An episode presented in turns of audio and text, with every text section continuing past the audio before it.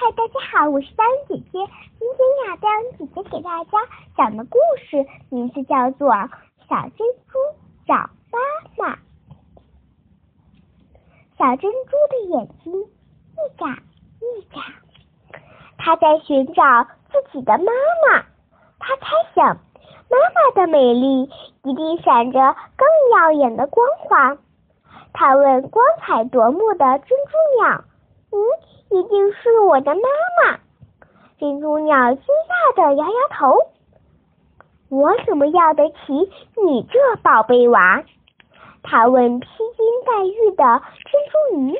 嗯，一定是我的妈妈。珍珠鱼慌忙的摇摇尾巴。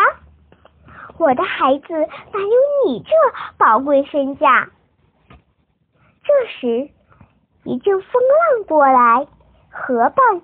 张开贝壳保护了它。咦，这不就是我生长的地方吗？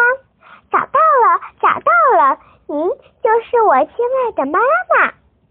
妈妈并不美，甚至有点丑，但她把心血和美丽都给了自己，她少了风采，也才更加伟大。